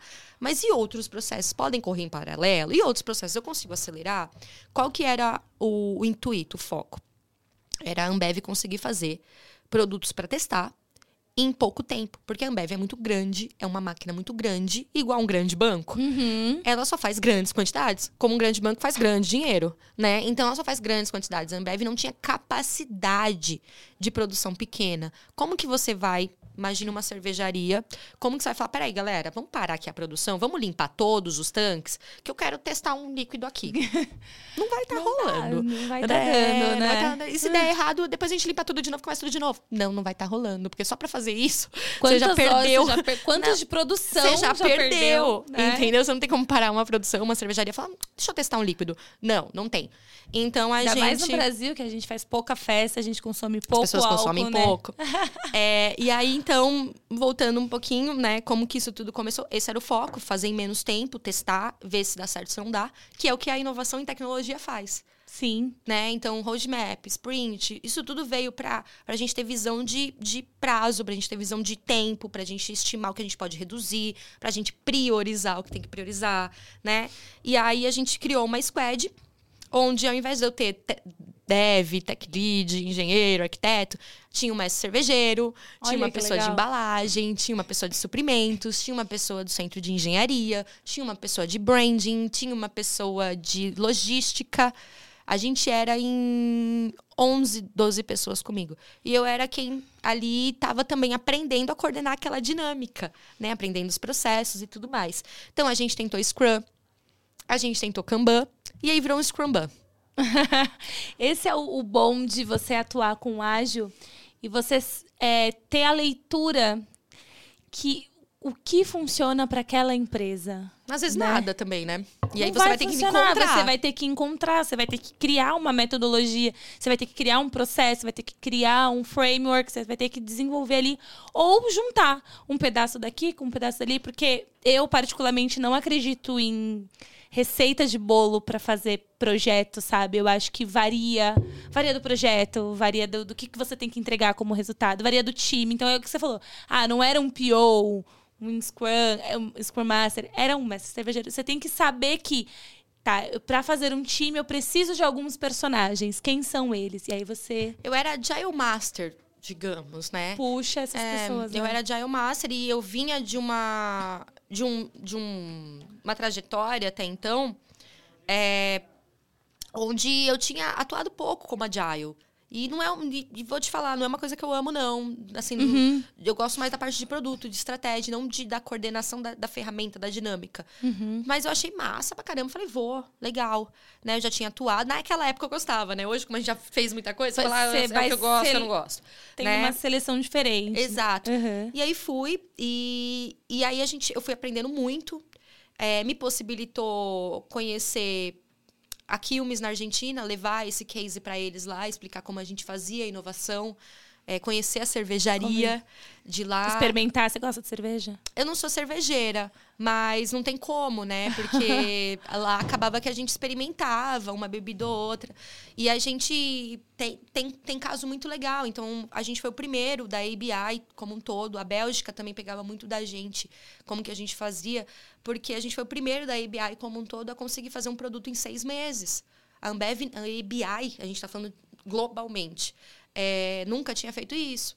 Né? Então a gente foi o primeiro a fazer uma célula de 11, 12 pessoas a fazer um produto em seis meses, que foi aquele 150 BPM, que é aquela bebida uhum, desse tamanhozinho, desse tamanho. que é para mulher, que é para que a gente aprendeu testando na rua, público alvo, é, ocasião, é, né, comportamento, época de venda. E com isso a gente aprendeu que era um produto sazonal, que era um produto mais consumido por mulher, porque mulher não vai, não, não gosta de ir no banheiro no carnaval. E cerveja dá vontade de, de fazer, fazer xixi. Nossa, é inferno. Exato. E aí, aí o intuito das pessoas no carnaval vai ficar o quê? crazy. E uhum. aquele negócio tinha mais álcool do que tem, né? Mais álcool do que uma garrafa de vinho. As pessoas podem ler, até 7.9, 7.8. É, e a gente também passava pelo processo de aroma com o mestre cervejeiro. Então tinha muitas degustações, sim, porque a gente sim. tinha que testar o aroma. Então a gente vai aprendendo infusão, o que misturava com o quê, o que, que compõe o sabor, a Estela também foi um case muito legal. A Estela sem glúten, que todo mundo fala, saiu de lá. E isso é muito legal. Como o Bacen tem para bancos, uhum. a Anvisa tem para outras pra... coisas. E até então, para a Anvisa, era ou é ou não é. Tem glúten ou não tem glúten uhum. para celíacos. E é impossível em qualquer processo de alimentício você não ter, você tirar o glúten de algo que tem 100%. Vai ter vestígios, muito pouco, mas, mas vai ter, muito pouco. Só que para a Anvisa era zero ou não. Ou, ou tem, ou tem, quanto tiver, 0,00001, ou, é, ou não tem é zero. Só uhum. que zero mesmo é algo que não tem por sua natureza. Tipo arroz. Uhum. Arroz não tem glúten, não tem. E ele nunca vai ter, e é zero, por sua natureza do produto, do, do alimento. Do alimento. É, já a cerveja, no processo, ela vai, vai ter, hoje, considerado zero, porque não atinge, fiquem claro, gente, não tô aqui expondo nada, fique claro, não atinge de forma alguma qualquer pessoa celíaca, é, porque a margem de vestígios é, é ínfima. É muito inferior a 1%. É 0,0000001. Tanto que foi aprovado, né? Que aí, e quando a gente lançou a primeira vez, era low gluten. Hum. O primeiro rótulo dela era low gluten. E, e, a Anvisa só permitiu por causa disso. Então, todo o branding dela era low gluten. E ela foi lançada onde? No Rio de Janeiro, no hum. verão. Porque as mulheres cariocas gostam de tomar cerveja. Sim. É um lugar mais quente, mais propício. Só que as mulheres cariocas têm um culto ao corpo muito maior, porque tem a exposição, né? Porque tem a vibe praia, enfim. E aí foi lançada lá e foi um super sucesso. E aí a gente continuou em paralelo falando Anvisa, cara. Isso aqui não afeta qualquer pessoa que possa ter alergia a, a, glúten. glúten. Seja a pessoa com um caso muito grave, seja uma pessoa com um caso nada grave, mas não, não afeta. Aí a Anvisa entendeu que existe a possibilidade de se tornar zero glúten, algo que tem vestígios ínfimos daquilo. E aí foi quando ela saiu do branding low para zero glúten, no glúten. No, oh, nossa, que demais, hein? É, que, é bem legal. Que experiência, que legal. Acho que essa eu nunca provei, vou colocar. Eu gosto de cerveja, particularmente. É, a Estela sem glúten, ela tem um rótulo um pouquinho diferente tal. Acho que essa eu nunca provei, vou provar. Interessante. Eu não sei se agora tem as duas, acabou ficando uma só, não, não me recordo, porque também tempo que tempo. eu saí e tal. E também não bebo cerveja. mas, mas essa história essa é legal também. A, a BPM também, a gente entendeu. Então, a gente foi fazendo todo o processo de inovação, teste and learn, teste AB. Então, a gente. E, e, e, fazer em pouca escala. Como que eu vou fazer um negócio em poucos. Imagina, como que eu vou fazer um negócio sem glúten dentro de uma cervejaria da Ambev? A probabilidade. Né? Sim. Então não, não, não, não, não dava para saber. E aí foi, foi quando a gente conseguiu toda essa parte de encontrar parceiros que pudessem fazer pequenos testes para gente, NDA, porque era inovação, inovação pura. pura. Né? Então, é, cara, como que eu vou contratar alguém para fazer é, com a gente uma inovação da Ambev que não saiu no mercado que pode disruptar o mundo do álcool aqui e esse cara não pode contar pra ninguém. Não pode contar pra ninguém, né? É... E, e, quem lida com inovação lida com o NDA, NDA diariamente. É. Não tem como. Eu lembro que uma vez eu participei de um projeto, também tinha NGA assinado, que assim, a gente tinha que dar nome fantasia para um tudo. A Squad chamava, sabe, era tudo muito aleatório, nomes nada a ver com nada. A gente tinha que ir. E, e era muito louco, porque a gente fazia reunião e a nossa família não podia saber. Então, assim, eu não podia contar pro meu marido, eu não podia, podia contar pra, pra quem quer que fosse, assim, o que, que eu tava trabalhando, o que, que era. Aquela... Então, fazia uma reunião e as pessoas passavam, que moravam comigo, e aí peguei uma época de pandemia. Mas o que, que é isso? Tipo, por que, que você tá trabalhando agora? Por que, que você tá falando essas coisas? Ah, não, não. Não posso contar. Não posso contar. É projeto secreto. O que, que você tá fazendo? É. O que, que você faz? Aí nesse momento você encontra pessoas, você conhece. Ah, o que, que você faz lá onde você trabalha? Ah, eu cuido de projeto. Ah, que legal. Projeto do quê? É. Aí você é. fica assim, ah, então, ó, eu vou te contar outros projetos. O que eu tô falando agora né, é muito louco esse. É, inovação é, é sempre, sempre sigilo, né? Porque você tá. Você tá, você tá achando, né? A gente você não tá na corrida, na maratona. Mas a gente tá né? tá achando que a gente tá à frente do mercado que a gente vai vir com um negócio diferentão aí sempre. Né? A gente nunca sabe, porque pode vir alguém que te atropela. E é meio que a nossa missão, né? É. Encontrar algo novo, propor algo novo, fazer algo. Eu, eu brinco que é sempre uma maratona. E hora um tá na frente, hora você tá mais atrás. Aí daqui a pouco você pega aquele gás e vai embora e alguém consegue lançar. E, tipo, a Ambev, nesse sentido, meu, vamos testar, vamos ver, lançamos, conseguimos, entramos. E isso acontece em vários segmentos, né? É. Mas que fique claro, eu não era a cabeça pensante do negócio. eu era uma peça que auxiliava que auxilia, ali todo o processo. Orquestrava, né? Exato. A cabeça pensante é um conjunto de pessoas, né? E eu confesso que não é o meu forte ser a cabeça pensante da inovação. Meu forte é a parte da de como fazer ela dar certo, sabe? Uhum, de, de, Tive de uma ideia que, nossa, aquele mercado, não, eu não sou essa pessoa.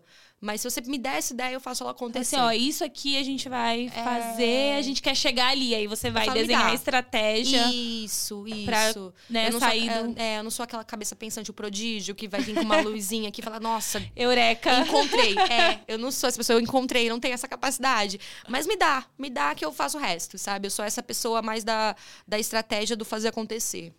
Legal. E aí depois você teve mais algumas experiências, né, até a gente chegar onde você está hoje, você dividir um pouco de como que é o seu dia a dia. Conta pra gente assim, depois da, da Ambev, da Ambev eu fui pro para Super Digital, Super Digital. Que é do Santander.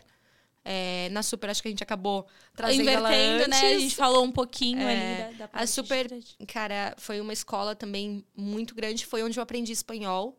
Hum, legal. Né? Então foi onde porque a gente trabalha com trabalhava né com um time de, de back muito forte é, que argentino na sua maioria pessoas que trabalhavam com a gente no próprio escritório uruguaios argentinos e acabava que eu pedia para quem e, e, é isso oportunidade às vezes a gente não enxerga mas ela tá ali eu poderia ter saído da, da do Santander da Super Digital sem falar espanhol mas eu vi ali uma oportunidade onde eu tinha mais intimidade com algumas pessoas e quando tava só eu e ela, por exemplo, a Vicky, uma delas, eu falava, Vicky, eu vou falar em espanhol se você quiser falar em português, porque ela queria aprender português, eu queria aprender espanhol. E aí ela me corrigia. Hum, era uma aula. Legal. Era uma aula. Era uma aula. Vicky, vou testar hoje. Hoje é o dia que eu quero testar. Aí eu saía falando espanhol. Ela falava, não, Net, assim não é, tal, tal, tal. E ela falava em português também. Ou às vezes ela falava em espanhol e eu ia me corrigindo, ou às vezes a gente só falava em português para eu corrigir ela para corrigi-la. Então foi, foi um pouco de troca. E aí eu, eu gastei o espanhol, cara. Gastei. Assim, fala, nossa, Natália, fluente nativo? Não. Depende de quantos vinhos eu tiver tomado, sim. mas, mas é, é, óbvio, né? Porque a gente Sei. vira poliglota total, quando a gente. É... Total. Nossa, tem várias histórias. Exato. Principalmente quando você tá no lugar ainda. Teve uma vez que eu viajei pra Argentina, eu falei, nossa, tô aqui hablando. Mas... No segundo dia eu era praticamente uma argentina. É isso, é isso. Então, é, eu acho que é isso. Às vezes a oportunidade passa e a gente tem que pescar ela, cara. Mesmo que você não queira, mesmo que. Eh, dá, dá um jeito, absorve, absorve. O lance é absorver. E aí ali foi. Pix foi um grande aprendizado. Ali foi onde eu me tornei head, né? Ali foi onde eu acabei tendo Cada vez eu entrei para ter um time dois, eu tava com quatro times, muita aí, gente. Muita gente para liderar, né? Muitos PMs para liderar. É... E aí foi onde eu fui tomando corpo nessa, nessa, nessa visão, assim, de, de head mesmo. Foi uma escola, tive a, a Luciana Godoy, Lu Godoy, como country manager minha, e eu reportava direto para ela, a CEO da companhia, e foi um grande aprendizado também ter uma mulher como, é isso que eu ia perguntar para você, né? Você chegou numa posição de head, liderando várias pessoas, uma mulher liderando times com tecnologia e inovação. Como que foi essa experiência? Como que é a tua visão em relação a isso dentro do mercado? Aí eu acho que a gente pode trazer um pouco de contexto histórico, porque vale, vale falar, né? Quando eu entrei na tecnologia, que foi o nosso início da conversa, eu tinha 25, 26 anos por aí. Não, é, 26, 27 anos. É, não menos, é, Vamos, vamos botar 25, 26. É, eu, eu era uma menina. Eu era uma menina é, num mundo predominantemente masculino, onde ainda não estava absorvida essa coisa do ágil full, né? Uhum. Ninguém, não era todo mundo ágil, era um PM, era PM BOC, muito processual ainda. É, as companhias ainda não eram tão disruptivas como são hoje, buscar inovação como são hoje. É, um ambiente predominantemente masculino, consequentemente machista, não? Há 10 anos é. atrás, é, é óbvio. isso também está em desconstrução, a gente está dando passos aí, mas acho que é uma caminhada longa uhum. que, é, que os homens e nós, mulheres, temos que cavar para sempre estar tá melhorando. É, e aí, eu, tive, eu tinha que ser muito incisiva na minha fala. Eu tinha que ser muito assertiva, vulgo grossa, né? uhum. né? Porque as pessoas falam, as pessoas falam, ai, ai, assertiva, hum, tá. Né? Eu, eu tinha que ter essa postura um pouco mais incisiva de falar, do poder de fala, de me colocar, porque eu fui criando caminhos também, e à medida que você vai criando caminhos, você vai também criando contato com pessoas cada vez mais acima na questão hierárquica, levels, né, level, uhum. board, tudo mais. E eu uma menina e lidando com um bando de homens, engenheiros, devs, arquitetos, que eu acho que também está numa transformação do próprio perfil, mas que eu tive que conquistar meu espaço na base da porrada sobre eles. Tipo, me respeita. Uhum. Me respeita que eu sei o que eu tô falando. E nessa época, isso era visto com bons modos. A Natália é uma pessoa durona. A Natália é uma pessoa que se coloca, uma pessoa firme, uma pessoa que tem o, o poder pulso, de um né? pulso. É uma pessoa que sabe o que está falando. Ah, ela só sabe o que está falando quando ela, né, bate no peito ali uhum. e, e, fala para todo mundo ficar quieto que é a hora dela falar, né? E eu fui conquistando esse espaço assim também, na, na questão de postura. Porque se eu fosse uma menina mais mais doce, talvez na época, não coubesse ali. Uhum. Eu ia sofrer muito. Ia sofrer muito. Então eu tive que me despir um pouco da feminilidade né, da mulher na, na, questão de, de, se pôr, de posição, de posicionamento. É, e me tornei mais masculina nesse sentido de, de, de ter meu, meu poder de fala ali, uhum. meu momento, das pessoas me ouvirem, me respeitarem. Eu tinha que falar com homens muito mais velhos que eu, que eu estava certa. E, e, tipo, eles estavam errados. E né? eles estavam errados. É, e como que você fala para um cabeça branca que ele tá errado, uhum. né? Uma menina de 25, 26 anos. Então, isso ali naquela na época coube. E isso se tornou um, uma característica minha, porque eu aprendi a ser assim. Só que com o passar do tempo, você não é mais vista como assertiva, pulso firme, você é vista como arrogante. E muitas vezes, é, depois né, dessa, dessa conquista, depois que a Natália já conquistou o espaço dela, a Natália teve que voltar para dentro de si e falar: cara, não é mais legal isso, Natália. Só que já estava tão intrínseco que você não percebe. Uhum. Né? A terapia vem ajudando, né? Ajuda com isso. Tava tão intrínseco que você não percebe que, que você é uma pessoa é. arrogante. Que você está se portando como arrogante. Por quê? Porque ali você já tem seu espaço consolidado. Você não precisa mais falar com tanta firmeza. As pessoas vão te ouvir. E aí aquela incisão, né, aquela, aquela postura, né, firme que no passado era vista com respeito, agora é vista com arrogância. Você fala, caraca, pô, nunca tá bom. Tá, me ajuda, pessoal. me ajuda né? a te ajudar, né? Nunca tá bom. E aí haja terapia, né? Haja conscientização, haja feedbacks, haja, né, do, do seu time. Como que você vai parar para prestar atenção na sua fala, nas suas atitudes, na, nos seus gestos, para que você não seja arrogante com o seu time, porque você não é mas você precisou ser em algum momento, né? Então, é, é, isso que é importante a gente dizer também, né? Que uma mulher colocada num ambiente extremamente machista teve que se portar de um modo arrogante para que seja ouvida, ouvida. né? Para uhum. ouvir da sua razão e da sua sabedoria, do seu conhecimento. E aí, com o passar do tempo, você se torna essa pessoa sem perceber, porque você teve que praticar né? E a prática te leva à excelência, é então eu era uma excelente arrogante. É uma loucura. É o famoso metamorfose ambulante, né? Exato. A gente precisa se construir, se desconstruir, construir, construir, desconstruir. O mundo vai mudando, as pessoas vão mudando, evoluindo, às vezes não tanto quanto deveria, mas a gente passa por esses processos assim como as organizações vêm passando e a, o PMBOK, ele foi muito bom, ele ajudou muito desde quando foi criado. E aí vieram outras coisas e a gente usa outras coisas. E daqui a pouco vão ter outras também. E a gente vai estar em constante evolução. E né? não só de metodologia, mas de, de características que você precisa abdicar e absorver. Uhum. Então, como essa, por exemplo, de postura, de, de fala. As pessoas foram entendendo que é comunicação não violenta eu fui entendendo na marra. Na marra. Na marra. Hoje é, tem muitos cursos, hoje tem, tem curso, vídeos, tem guide, tem, tem né, inteligência artificial, chat GPT, para te dizer que como você tem que falar. É, e antes a gente não tinha. Eu acho que a prática te traz muito, te leva muito à perfeição também, uhum. nesse sentido de, de você gastar, se gastar, se, se gastar. degastar, desgastar às vezes, mas chegar onde você chegou, sabe? Eu acho que isso é importante. E aí vamos para onde você está hoje, né, como consultora na Visa. Como que tá esse? E aí você desde, né? Então você saía de Red, aí depois você teve uma passagem ali pela Serasa e hoje está na Visa como consultora. Como que tá essa mudança? Como que é o papel de consultoria para uma grande empresa, né, global aí também? Eu acho que foi uma decisão muito pensada e amadurecida para fazer essa, essa mudança. Foi uma questão de saúde mental, uhum. de desgaste. É, é muito tempo no, em cargos de gestão, muito tempo liderando times, muito tempo cedendo seu tempo para isso. É, não que seja que não seja bom, eu adoro gerir pessoas, principalmente quando elas facilitam. Mas nem é, sempre. Nem sempre.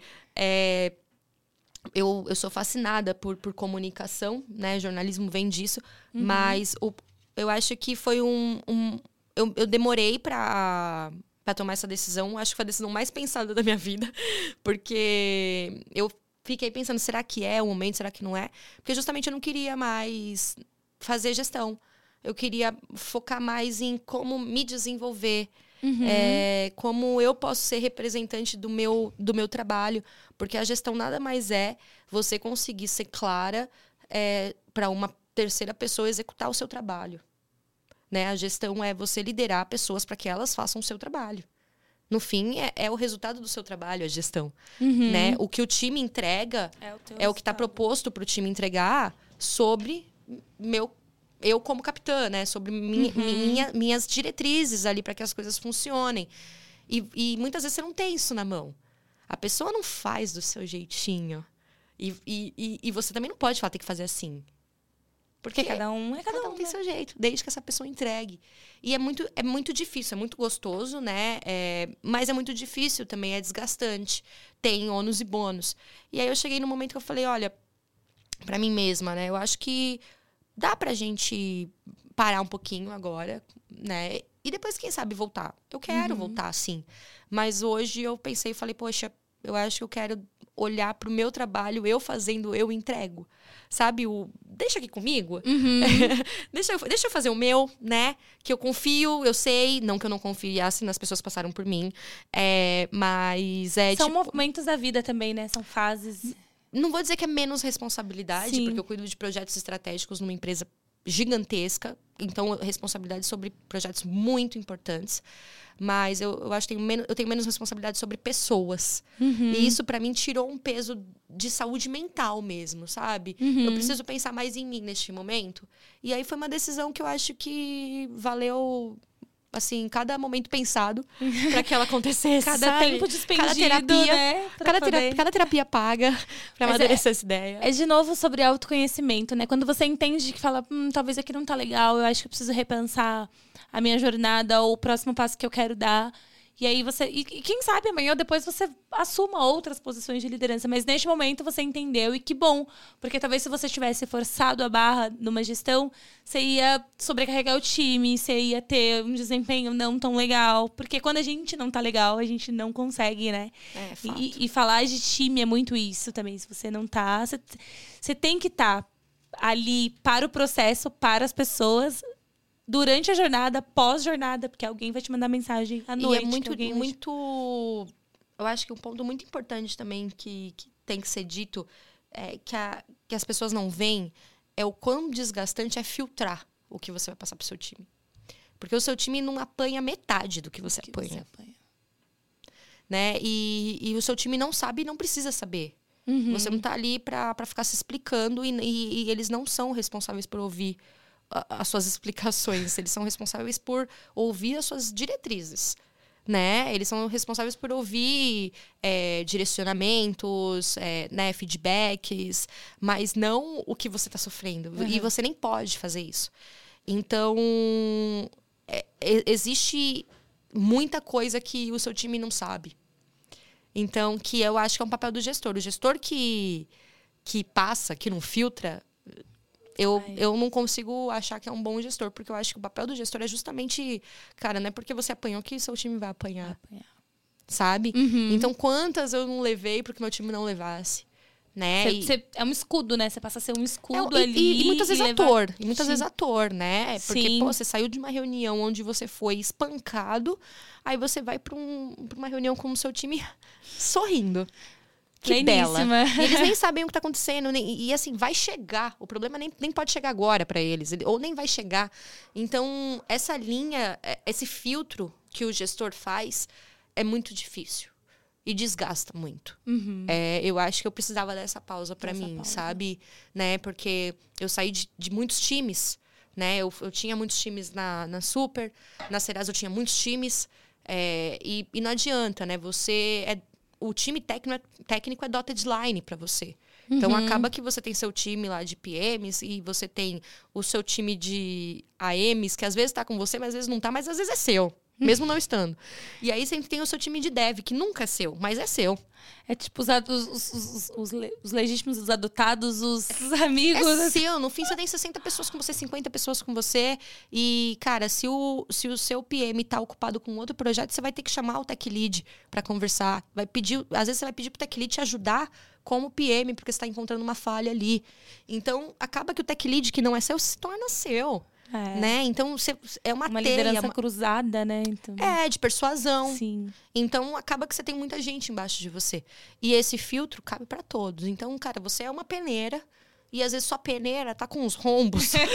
que já não fala, tá. Ai, caramba. E você não pode, você não pode. Eu acho que essa decisão é, é pro bem-estar que foi, né? No caso, foi pro meu bem-estar, mas pro bem-estar também das pessoas que, que eu geria. Eu acho que você tem que gerir com qualidade. Não que eu não estivesse, uhum. mas eu achei que ali era o momento da virada para mim, sabe? Legal. Nath, poxa, Olhei no relógio aqui, o nosso tempo ele está. Sério? Sério. Voou? Voou. Passa muito a gente rápido. Não parou, gente, não tá editado isso. Né? Tá diretão, hein? Sem nenhum corte. Mas a gente. É, é, gostoso, né? E dá vontade de ficar mais e de explorar e de Pede falar. uma pizza. Bora. Mas eu quero aqui deixar o agradecimento, né, meu, em primeiro lugar, pela troca. Foi riquíssimo, eu adorei conversar, adorei conhecer sua história. Seu LinkedIn, seu, seus contatos vão estar na descrição. Quem quiser, gente, contata. Quem quiser saber mais, né? Dicas, enfim, acho que a, ela, ela, é super aberta, então mandem mensagens. Pra gestão só o ano que vem. não, a Visa não pode ouvir isso. Corta essa parte, né? Corta essa parte. Uh, em nome da Let's Media também, por você ter topado, a gente tá é, nesse desafio aí de, de conversar e de bate-papo. E tem sido uma descoberta e um aprendizado diário. Tem sido muito gostoso. E eu quero deixar aqui os minutos finais para você falar algum livro que você gosta, que você recomenda, alguma música, alguma série, algum filme, coisas que te inspiram. Deixar de dicas pra galera se você tiver alguma coisa. E se quiser mandar o beijo pra mãe, pro pai, pro cachorro, ah. pros amigos. A gente fala esse momento, né, que todo mundo gosta. Que vai momento Xuxa. Xuxa. Então aí você pode né, olhar para a câmera, falar. E, enfim, é, é isso. Mais uma vez, muito, muito, muito obrigada mesmo pela sua presença, viu? Ah, obrigada. Ah, eu, eu acho que primeiro de tudo, obrigada. Obrigada pelo convite. Eu falei para você no início, é, fora das câmeras, sou bem low profile, né? Quando a pessoa fala tudo que, que tem ali, né, na biografia, eu falo, caraca, sou eu, né? Pô, podia valorizar, assim, não uhum. que eu não uhum. valorize, mas em questão de, de mídia, né? De LinkedIn, é, pouco posto, pouco interajo, mas eu acho que por todos os lugares que eu passei, eu trago pessoas especiais e pessoas de, de network, de negócios, mas também uhum. amizades, né? É, que eu vou passar para eles ouvirem isso. Mas gostei muito de participar, então não, não tenho o hábito de participar. mas gostei. O, o invite foi feito por uma pessoa muito querida, pela Sim. Érica. Então foi um prazer, foi um prazer o papo. Passou muito rápido. É, eu acho que.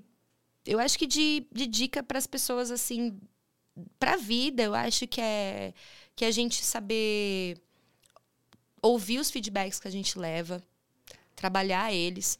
E feedback não é para ser contra-argumentado, tá, gente? Quando, quando as pessoas te dão feedback, é para levar para casa, administrar, na terapia, sozinho. Digerir. Digerir, porque se a pessoa te disse, ela tem um motivo para isso, uhum. né? É, feedbacks são sempre bem-vindos. É, oportunidades, enxerguem. Eu acho que oportunidades têm que ser, tem que estar sempre atento porque elas passam.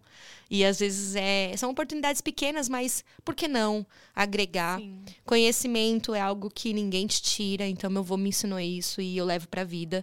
Então o espanhol foi, foi isso, de fato. Nunca é tarde, né? Nunca é tarde. É, de livro, gente, não vou ficar indicando esses livros que as pessoas indicam de clichês, de Python, de organizações, nem torto arado. É, mas tem um livro que eu gosto muito, se vocês quiserem ler. Eu gosto de romance, sim. É, que chama O Livro do Destino, que é um livro de uma escritora iraniana que ele foi censurado duas ou três vezes antes de sair para publicação, porque ele fala sobre a guerra Irã-Iraque e ele fala de um romance dentro, dentro dessa, dessa, guerra, guerra. Uau, dentro dessa guerra. E é um livro gigantesco, porém pode ser devorado. Eu acho um livro lindo. É, de série, eu acho que um episódio de Modern Love de sobre bipolaridade me pegou muito esses dias, que é um episódio lindo, que é sobre a gente estar tá bem e tá mal. Não que todos tenham bipolaridade, mas eu acho que todo mundo tem um momento Momentos... de estar tá bem e tá mal. Dia bons, dias ruins. Né? Exato. E aí as pessoas acabam. A gente mesmo acaba não sabendo lidar com isso. Sim. É, e é isso. Muito bom. Muito obrigada mais uma vez. Pessoal, chegamos ao fim aqui de mais um episódio. Para quem ainda não segue a gente, segue a gente nas redes sociais, no Instagram, no YouTube se inscreve no canal para receber a notificação de quando vai sair episódios no novos, não só do Let's Woman, como eu falei no começo, de todos os outros canais que a gente tem de conteúdo do mercado financeiro, uns mais técnicos, outros nem tanto. A gente sempre busca fazer essa mescla para porque nem, nem tudo é sobre trabalho, né? A gente não tem, a gente vive, tem, tem uma série de situações que são envolvidas juntos. Se inscrevam. E muito obrigada mais uma vez pela atenção. Fiquem ligados que semana que vem tem mais episódios. E façam terapia. E façam terapia. Beijo.